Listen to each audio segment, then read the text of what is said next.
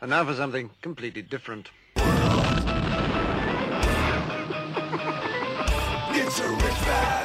Forget everything you've been told by others before. Get ready for the real deal, the full story, real talk about money, markets, life. Now, it's The Real Investment Show with Lance Roberts, presented by RIA Advisors. And good morning and welcome to the Tuesday edition of The Real Investment Show. That's right. Kicking off the second day of the last week of the quarter. It's just all great stuff. Markets uh, tried to rally a little bit yesterday.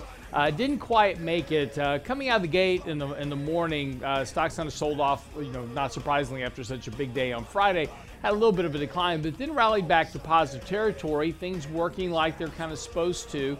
And then, uh, of course, comments from the SEC yesterday early in the morning started to weigh on stock prices. They talked about more regulation, particularly in the cryptocurrency space, needing to have more regulatory work in that area because of all the potential fraud that goes on, you know, with cryptocurrency scams, etc. And, and you know, just real quick, just as a side note, who would have thought that would have ever happened? Um, you know, when you can just kind of issue a coin and people are going to come out and start giving you money for it. Can't imagine why you might get some fraud, but uh, they are right, needs some regulation. And, and it's interesting now is that this is something that we talked about about two years ago on cryptocurrency, saying that eventually there were going to be demands and calls for more regulation, both from the regulatory agencies as well as individuals. And at that time, we got a lot of pushback talking about that because well, the whole purpose of cryptocurrencies is supposed to be outside of regulatory. It's supposed to be the free market economy. There's supposed to be no ties to government. Um, now it's interesting to see, and when I was uh, on Charles Payne last week on Fox Business, um, the person right in front of me was talking, and she was a cryptocurrency expert, YouTuber.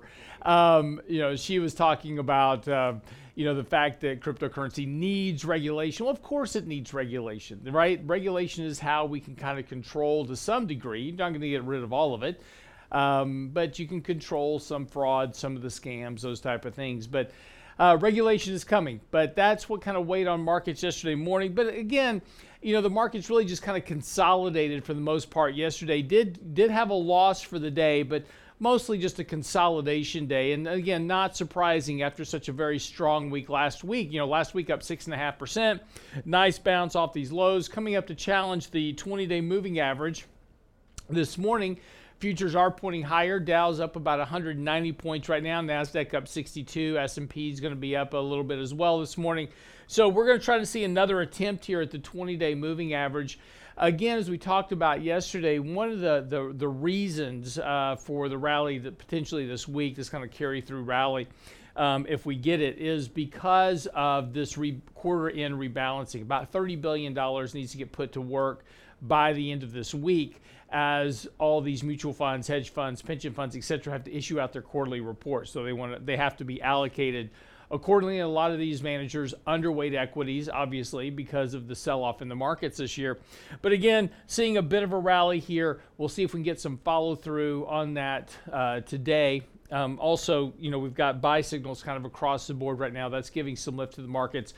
But as we've talked about, you know, don't you know mistake this rally as the bottom right this is again this is another opportunity and we've talked about this repeatedly this year so far is using these rallies as opportunities to rebalance risk, take some money off the table. Um, you can trade these rallies. We had a little bit of exposure at yesterday's lows um, to our portfolios, and we're going to kind of trade this rally for the next day or two, and then we'll take that exposure back off. You can trade these rallies, but this isn't the the place to start trying to add a lot of exposure, thinking we're at the bottom. We're not there just yet, and there's a couple of reasons for that. Um, first of all, economic growth continues to come in much weaker than expected. Yesterday, we had a very weak report from the Dallas Fed Manufacturing Index. Durable goods were a little bit better. Um, that showed a, a slight uptick, more than expected but a lot of that is because of the uh, of the demand pull right now that's still kind of coming into the economy. So businesses are still trying to to keep inventories in. They're still worried about supply shortages. So there's still some areas of the economy where demand for certain goods and services is pulling forward some of those durable uh, type orders. So we're seeing some of that pull on that side. However, on a lot of the retail side, on the consumption side, lots of weakness there. Retail inventory is very high right now. Sales are starting to decline because of an inability for consumers to pay for much higher prices due to inflation. And this is something we're going to get into this morning, talking about, and, and this, and this particularly talking about inventories is what we'll talk about this morning called the bullwhip effect, because that is something that we actually talked about back at the very beginning of this whole cycle, and particularly after the Biden administration passed their $1.4 trillion stimulus bill in 2021, we talked about the sugar rush economy and how you have this big rush of activity because of all this liquidity. But then you get this bullwhip effect coming back, which is, you know, if you think about how a bullwhip works, right? It goes out, coil, snaps, comes back very quickly. That's the economy that we're in right now. We're having this effect. So we'll talk about the impacts and importance of the bullwhip effect this morning and what that means for economic growth. But the big challenge here is going to be for equities is that earnings estimates, and this is our article that's on our website today. We have an article out today talking about an earnings recession. And this is because economic growth is slowing, but analysts have not revised lower their earnings estimates. So, since earnings are derived from what consumers spend in the economy, as the economy slows, as consumers spend less, those earnings estimates have to come down. And that is just going to be a function of time now until that happens. So, as earnings estimates come down, that's going to put more downward pressure on prices as valuations have to adjust. So this is going to be this is why continuing to say here use these rallies as opportunities to reduce risk, rebalance your portfolio. This isn't the time to be overly aggressive. We'll have some nice little tradable bounces here, but outside of that, it's going to be more risk to the downside at least for the time being. Now, as we get further into the summer, particularly into the fall, we will likely start to get much better clarity on a few things here in terms of inflation, what's happening with that. You know, it's likely we've seen a peak of inflation. We'll start to see that come off. Oil prices have come off here recently. That's going to help that inflationary number come down. Housing prices are coming down. Those run a lag, so that's going to start feed those lower home prices are going to start to feed into inflation over the next couple of months. So likely we've seen the peak of inflation. That's going to put some more pressure on the Fed on terms of hiking rates and in fact, we're already starting to see analysts and market futures expect rate cuts by the beginning of 2023. Now that could even get pulled forward uh, into 20 later part of this year into 2022 if we begin to see more of a recessionary impact setting into the economy. And again, you know, while a lot of headlines are talking about the inevitability of a recession, recessions aren't inevitable. There's always a possibility we could avo- avoid a recession, but there's a lot of indications that suggest a recession is coming in terms of a lot of the economic data that we're seeing already. So, this is why earnings estimates will have to come down. That is going to put more pressure on equities as we get there uh, later this year. So, again, continue to moderate your portfolio risk, manage that risk accordingly be some good trading opportunities in here, like we just saw kind of over, over the last few days. But again, these trading opportunities are likely to be limited. And right now, the top of this trading channel is going to be right around 4,000 uh, on the S&P 500. So this rally's got a little bit more left to it potentially uh, to get back to overbought conditions. But around 4,000, we're going to start to see that downward pressure of the 50-day moving average and other resistance levels at that level really kind of meet, you know, sellers that have been trapped in this market that want to get out. So again, keep a watching the risk. We'll come back after the break. We'll talk about the bullwhip effect and what that means for the economy later this year. I'm Real Science Roberts. Don't go away.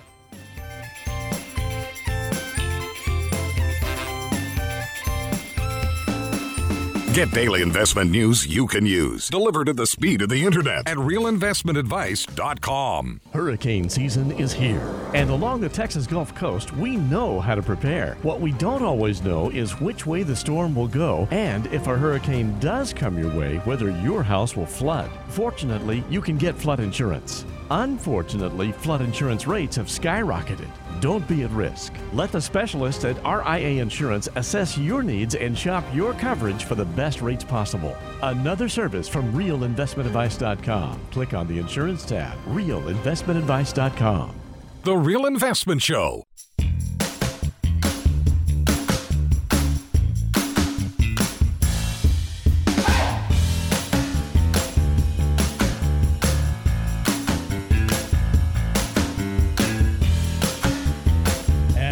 The show this morning. It is uh, 617 as we kind of get things underway. Now, the Federal Reserve is obviously, they're working hard. They're working, they're really working hard to try to bring down inflation, which of course has been rising at some of the fastest paces we've seen in the last 40 years. I mean, it's, uh, you know, we haven't seen inflation levels like this since the late 70s. And uh, again, there's not a lot of people around that remember the 70s anymore.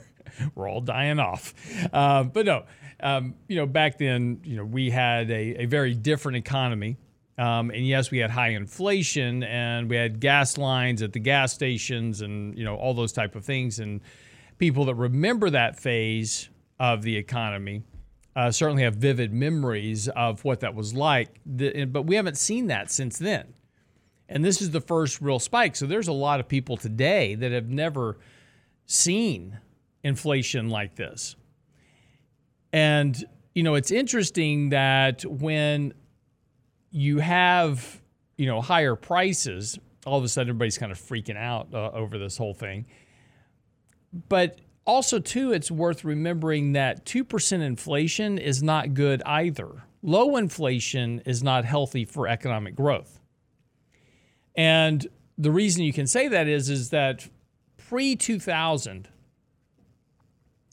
2% economic growth rates were, was considered escape velocity. In other words, you had to have more than 2% economic growth on an annualized basis in order to absorb the increases in the population that you have. So, as at 2%, basically, you're just kind of maintaining economic growth with the current rate of, of population. So, as your population grows, you've got to have more than 2% growth to put those people to work, uh, give them jobs, create better economic prosperity, have higher, you know, higher, uh, better outcomes for individuals. And so, that 2% growth rate was kind of that that demarcation point that says okay you've out you you've kind of you know outpaced the rate of population growth and so that economic drag you know uh, you know is is reduced.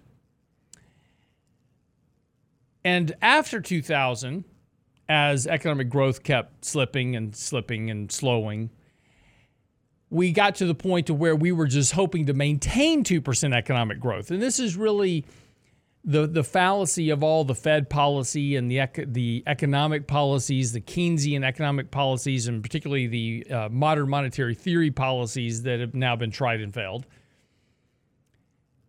That it was all in hopes of creating better rates of economic growth, but not have higher rates of inflation, right? And you can't have that. If you have higher growth, you get higher inflation.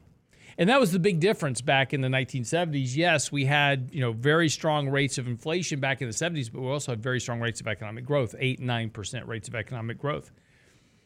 So the economy was growing strongly, which means that interest rates were going up, had very high economic growth, and uh, people were demanding loans to put capital to work, et cetera, which led to higher prices. People were making more in terms of wages. We had high savings rates. And all that supported higher rates of inflation. So, yes, we had higher rates of inflation, but a much stronger economy. Today, we can't handle higher rates of inflation because we don't have higher rates of economic growth to go with it. So, it becomes a very insidious impact on consumers very quickly because wages aren't keeping up with inflation economic growth isn't keeping up with pro- with inflation, so economic prosperity isn't keeping up with inflation. So inflation just becomes a, a, a drill down on families.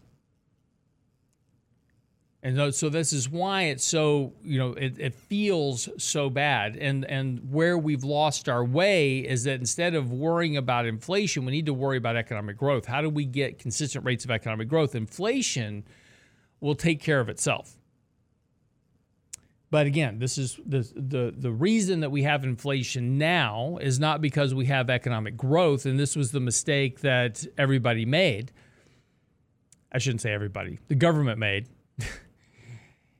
is the government thought that they would experiment with this idea called modern monetary theory, which is simply that you can send money into the the public, right? You can just print print up some money by issuing debt send that to households, and it's all fine because the, the basis theory of modern monetary theory is that the government's debt is the public's asset. Now, think about that for a second.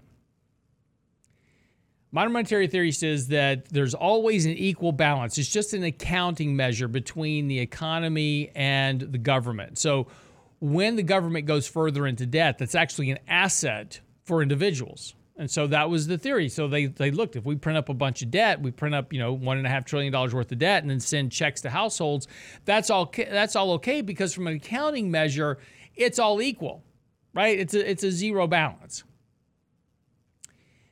Well, the problem is, of course, is when you send checks to households, that's fine. But you're going to get price increases. See, nothing works in a vacuum, ultimately. And let's even assume for a moment that we just send checks to households, but we don't shut down the economy, which was the problem that we did, is that we shut down the economy so we had no supply and everybody went out to spend their checks and there was no supply to buy, so prices went up. But even in an environment where you don't shut down the economy, and this is the the fallacy of you know the government saying we need to send more child care checks to households, right? People need more need more child care support. That's great. People can't afford child care. Okay, let's send them some money. Great. What do you think childcare companies do when they know that people are getting more money? Right? You think they keep their prices the same? You're getting an extra 1500 bucks a month to pay for childcare, but I'm not going to raise my prices? And by the way, okay, I'm not going to raise my prices, but everybody else in the childcare industry is going to raise their prices and I'm going to remain the low cost provider? No. When you send free money, and this is the whole problem with college tuition, once the government gets involved and starts providing money into something, you're going to get higher prices because everybody knows you're getting free money. It's not a secret, right? it's not like the government called you in the middle of the night and says, hey, shh, don't tell anybody, we're going to send you some money. It's not the way it works. So we have all of this money goes into the system and now everybody ex, you know thinks that this is now organic activity. This is just you know we're having this the shutdown of the economy and all of a sudden there's all this demand to buy stuff. Well it's like wow man this economy is just recovering. It's gangbusters. We better start ramping up inventory because we've got all this all this demand and this is the mistake that businesses made. They go we've got all this demand. We better go ramp up a bunch of supply and so they started going out, they started ordering a bunch of stuff from, from retailers. But what they failed to account for is they were thinking that this, this recovery in the economy was a function of, uh, of being an organic process. But it wasn't. It was just people had free money to spend. But nobody thought about the next step of this and the unintended consequence of free money is that once it's spent, what are people going to spend? So businesses ran out and they went and started ramping up all this inventory, and then the demand went away because the checks ran out. And this is the bullwhip effect that we were talking about in the first segment. So what the bullwhip effect is, if you think about how a bullwhip works, you know, you you you whip it out there and at the moment that it's fully extended, just snap it back, and the the tip basically breaks the sound barrier, and that's how you get that big noise. And then the whip comes flying back at your face, and generally it's just where people just kind of hit the deck and, and let it go. but that's the bullwhip effect, and this is what happened: is that everybody went out and and ran out to build up inventories and so now Walmart, Target, Amazon, they all, they all have too many employees and, and they all ramped up employees because they thought this demand that was coming in from these free checks was going to be permanent. So they went and hired a bunch of employees more than they needed to, to meet this, this surge in demand. And they went and bought all this inventory. Well, now these inventories are sitting on the shelves, and this is a balance sheet issue for these companies. They're not going to maintain these levels of inventories. So they're going to start liquidating them. They'll get discounted. So if you want to go buy something this summer, you're going to get some better prices later on this summer as these things start getting discounted, heavily discounted, to get this inter, this uh, inventory moved off the shelves. But that was the case in this past year. And again, as we talked about, you know, if you take a look, Gap stores is a good example of this as well. Other retailers this past earnings seasons all all put out warnings about inventory levels and the need to discount that. So, you know, this is this is going to this is going to be the problem. These companies don't want to carry this inventory on a permanent basis. So they're going to start laying off employees as demand falls. They're going to liquidate inventories. This is all then of course when they liquidate inventories, what does that mean? See, all this stuff flows downhill or uphill depending on which way way you're going. Because if I've got too much inventory, that means what? I order less inventory from the manufacturer. So I don't, you know, Brent Brent makes widgets that I sell and I was ordering a bunch of widgets. Brent over here, he's been ramping up. He's been going to his his commodity producers to buy the commodities that he needs to make the widget to sell to me. And he's had all this demand for me. He's like, man, Amazon's just killing me. I just can't keep up with orders. And all of a sudden, those orders turn off. Well, now Brent's got all this inventory of commodities sitting in his shop that he can't sell, which means that he then reduces orders to the commodity manufacturers, so forth and so on. That's the problem we face right now. and the problem is now with the Fed hiking rates, that's only going to slow demand in the economy further, making this bullwhip effect last longer and lead the Fed to make rate cuts. But how soon will that happen? We'll talk about that after the break.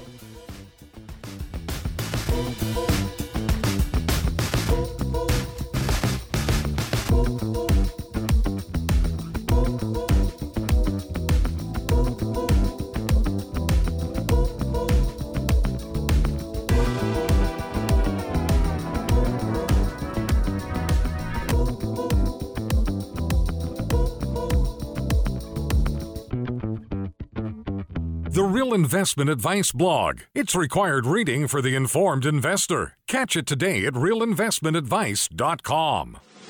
In 1999, a parafiduciary group of financial advisors were busted by corporate giants for trying to operate in their clients' best interest. These men promptly escaped from a high cost margin environment to the Houston Energy Corridor. Today, still excoriated by their former employers, they survive as protectors of others' fortunes. If you have a problem about preserving capital, if no one else can help, and you can find them right here, maybe you should hire the RIA team. You're listening to The Real Investment Show.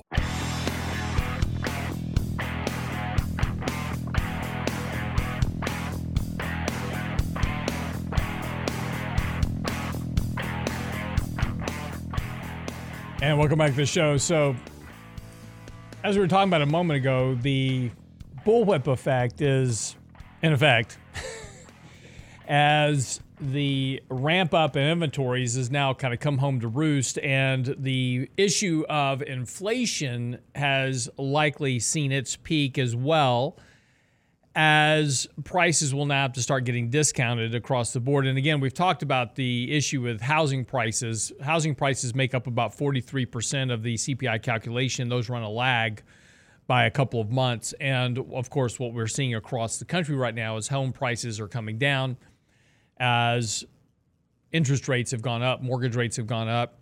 Um, so that we'll see that feed into the inflation number here over the next couple of months. So inflation is, is going to be coming down.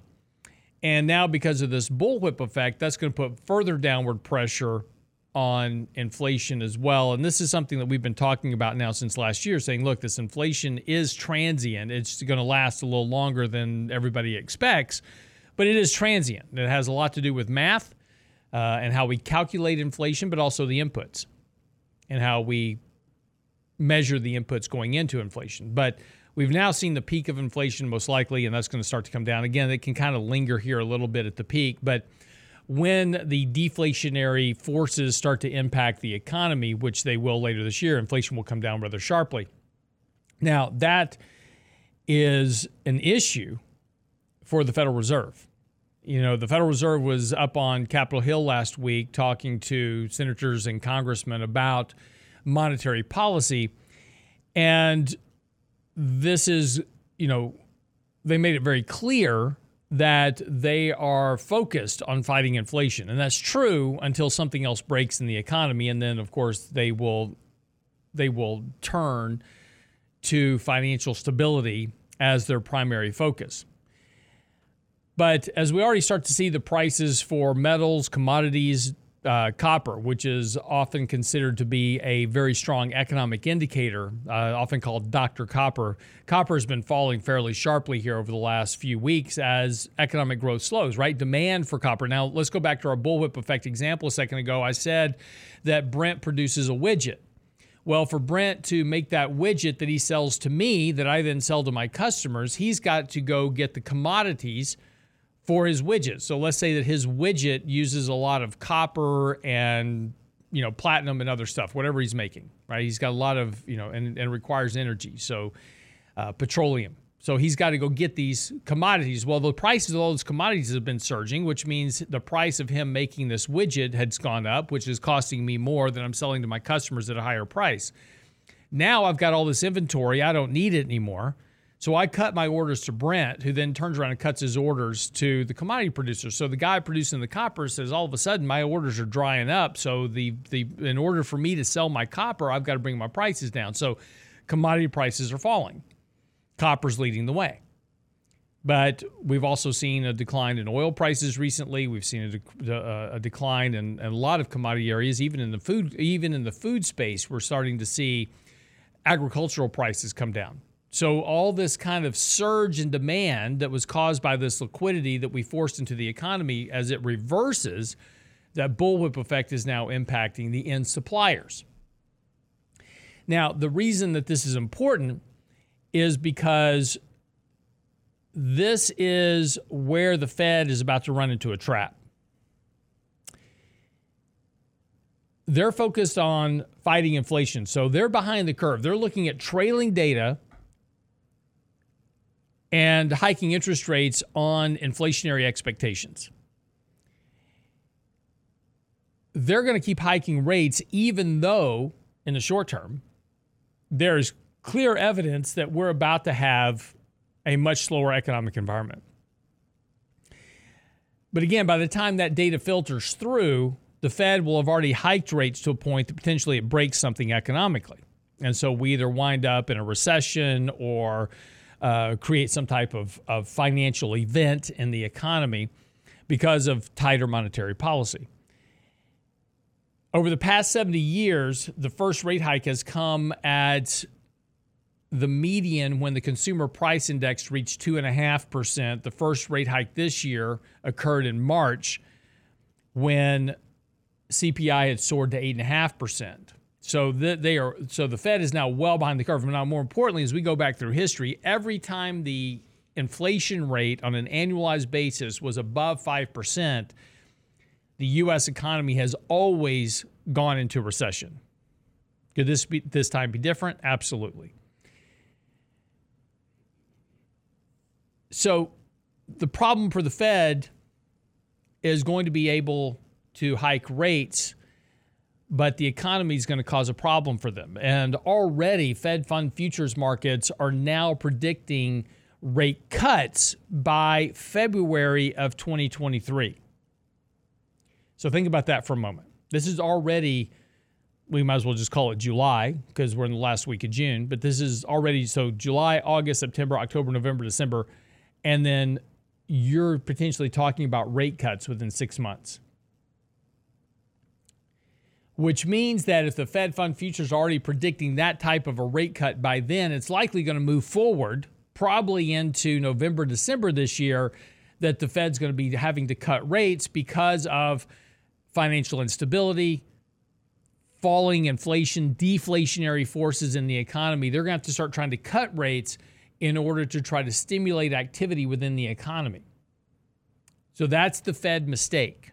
Right? Uh, and we've talked about this risk before is that the biggest risk for the market is a Fed policy mistake. And it looks like, you know, from a variety of different angles that they are actually about to, to commit a policy mistake by hiking rates too fast in order to quell inflation, which, if you just left everything alone, will solve itself over the course of the next few months.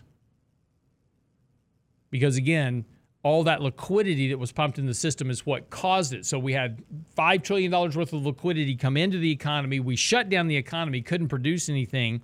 That created these problems of inflation. But now already we're starting to see the reversal of that. The checks are gone, so people are spending less. The inventory builds up to requiring companies to order less, which is going to bring down prices across the board. So if the Fed did nothing right now, the economy is going to take care of itself.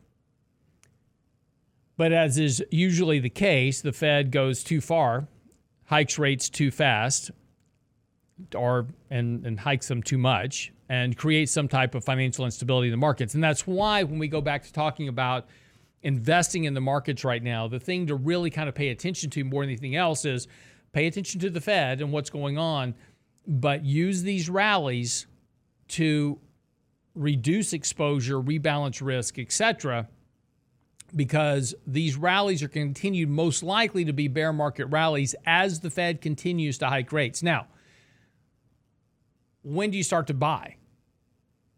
Heavily, right? You know, when when's that back up the truck moment for for the markets? Now, you know, the problem is is there's too many people wanting to back up the truck. Now, I mean, every day I'm getting emails like, you know, well, is it time to buy yet? You know, by the time we get to the bottom of, if this is a bear market, by the time we get there, nobody's going to want to buy stocks. But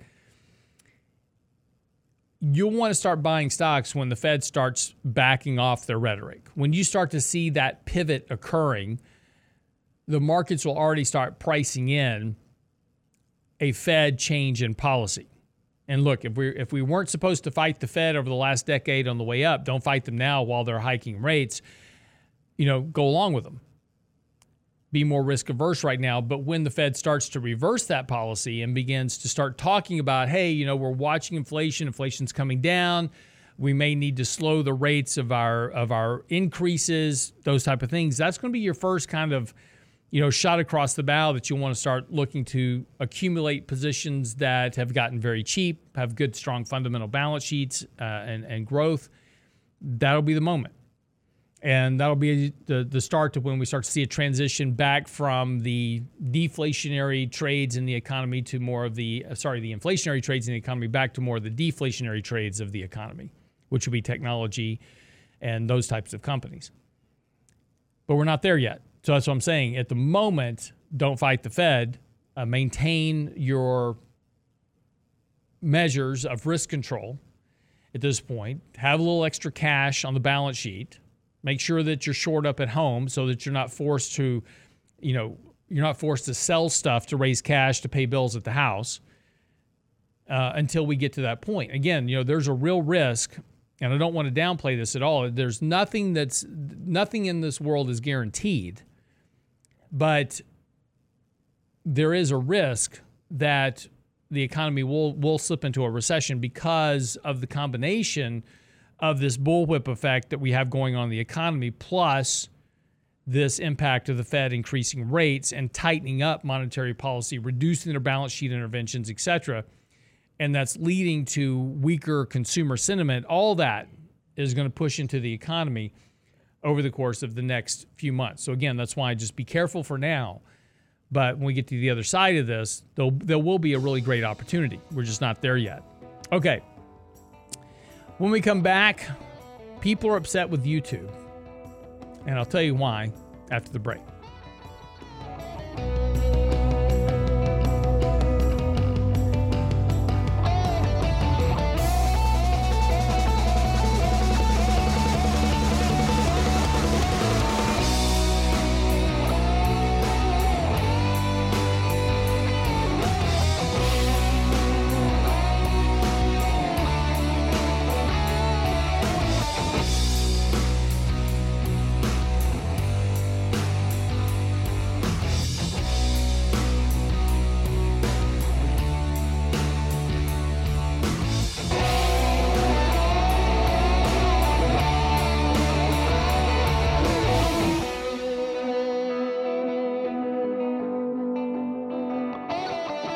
Get daily investment news you can use, delivered at the speed of the internet at realinvestmentadvice.com. Hurricane season is here, and along the Texas Gulf Coast, we know how to prepare. What we don't always know is which way the storm will go, and if a hurricane does come your way, whether your house will flood. Fortunately, you can get flood insurance. Unfortunately, flood insurance rates have skyrocketed. Don't be at risk. Let the specialists at RIA Insurance assess your needs and shop your coverage for the best rates possible. Another service from realinvestmentadvice.com. Click on the insurance tab, realinvestmentadvice.com. The Real Investment Show.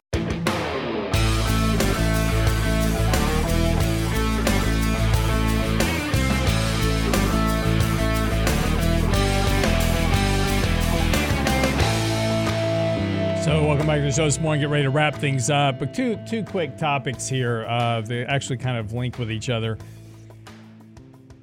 A group of people are very upset with YouTube right now because their videos aren't being seen enough, and they uh, are demanding that YouTube censor other videos because there's not enough watching of their own videos. And this is, of course, following the Global Fact 9 conference, which is, I didn't even know they had a fact checking conference, but it's a fact checking conference organized by the International Fact Checking Network, IFCN. And as an international network of fact checking organizations, they monitor how lies spread online. And every day we see that YouTube is one of the major conduits of online inf- disinformation and misinformation worldwide. This is a significant concern among our global fact checking community. This was, of course, what the IFCN previously wrote in a letter to YouTube. And uh, during the conference, one of the speakers, who's the editor in chief of PolitiFact, wink, wink, nudge, nudge, uh, com- complain that fact checker groups are struggling because no one is interested in watching their content. Well, might be because when you do fact checking, it's biased. you know, if you want to have a fact checking organization, this is great. Check all facts for their, you know, for their facts of what they are and not have a political bias to it. And this is, of course, the whole big problem why nobody watches it. Uh, there was a survey out this morning in every country between the last five years they went and surveyed you know every major country. So the us uh, united kingdom spain france etc and they had a, a, graph out this morning from statista. And it says do you watch news anymore?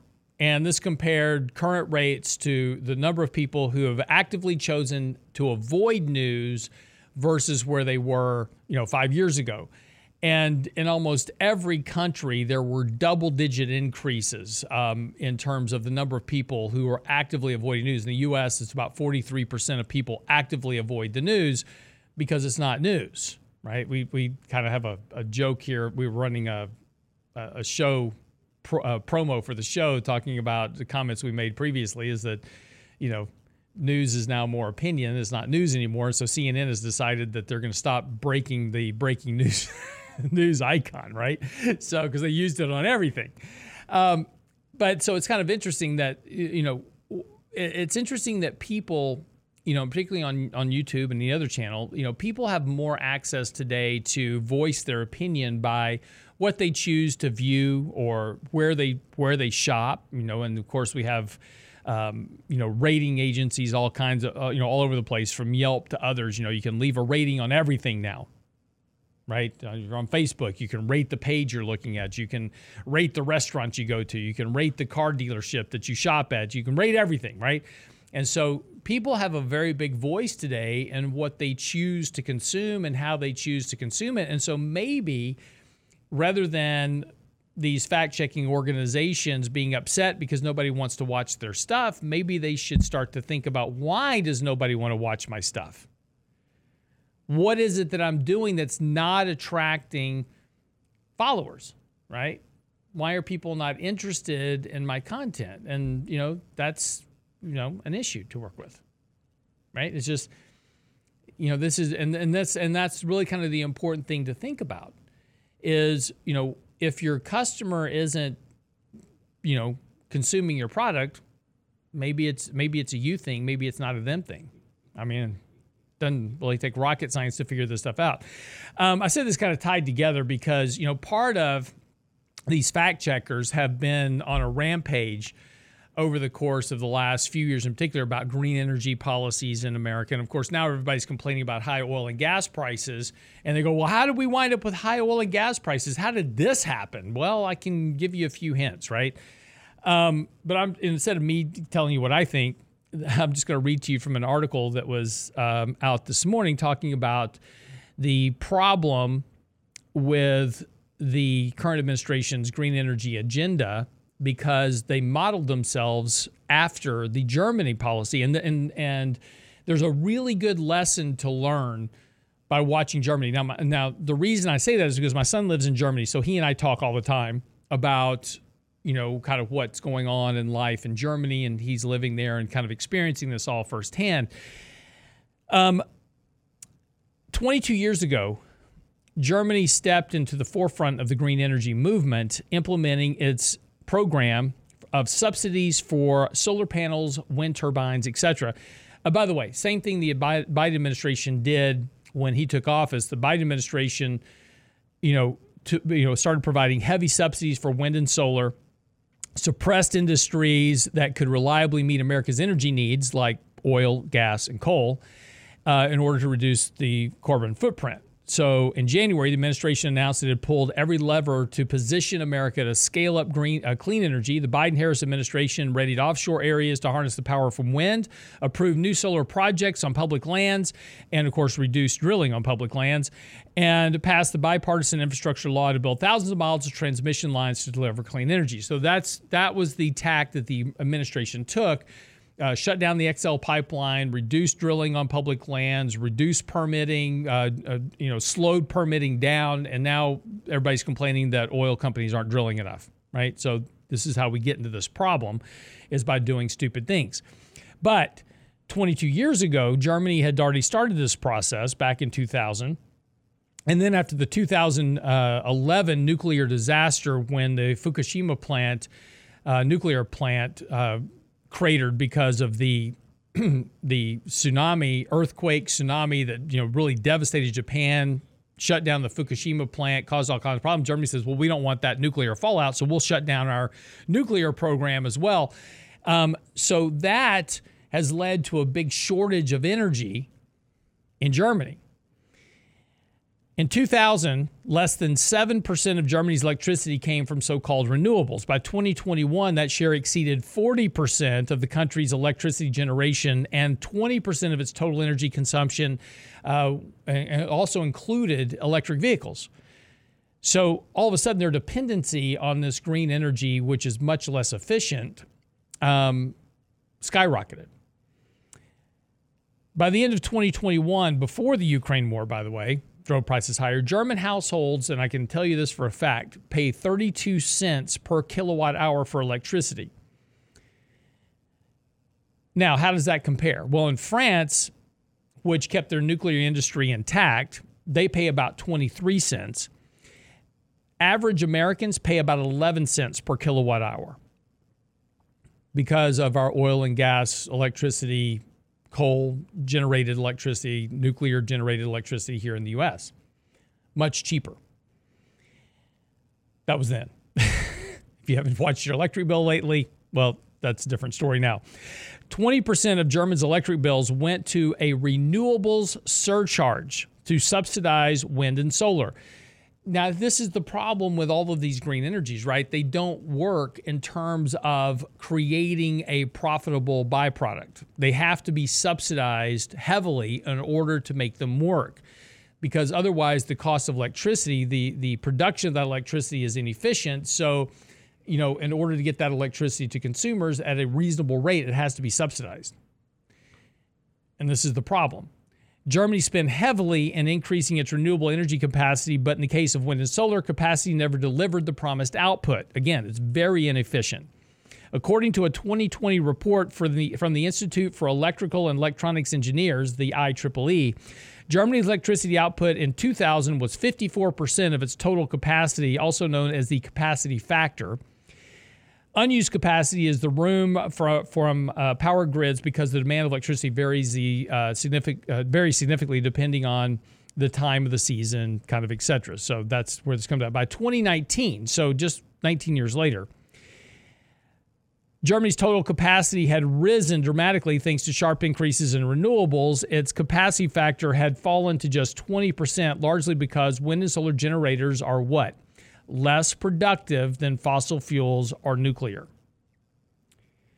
So, total capacity factor for solar energy was just 10% because much of the country is often overcast. Wind energy is also producing well below capacity because wind turbines produce no energy on calm days and had to shut down on particularly gusty days to prevent turbine blades from being damaged. So, in other words, as long as the sun's shining and the wind's blowing at just the right speed, you're good. Anything outside of that, it doesn't work. And what you need to have in terms of energy stability and energy security, which is a national security issue, is stability of energy production.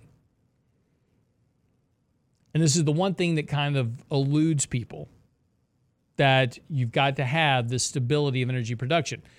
Um, you know,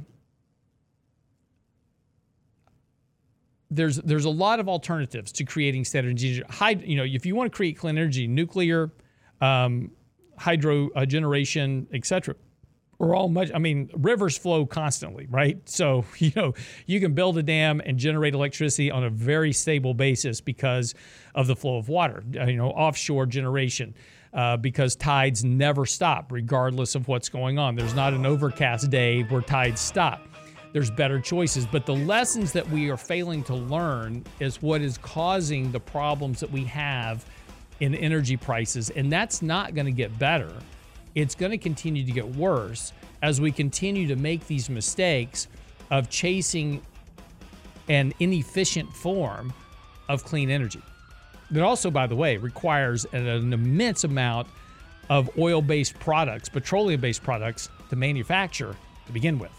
Wraps up the show for the day. We'll be back tomorrow, of course, for Wednesday. Danny Ratliff will join me. Markets are still pointing up this morning, so let's see if we can tack on a bit of an advance today. Uh, three minutes of markets and money will come out here in a few minutes. We'll be updating the market action for today, what to expect. Um, also, our latest article out on an earnings recession on the website now, realinvestmentadvice.com. Have a great day. See you back here tomorrow.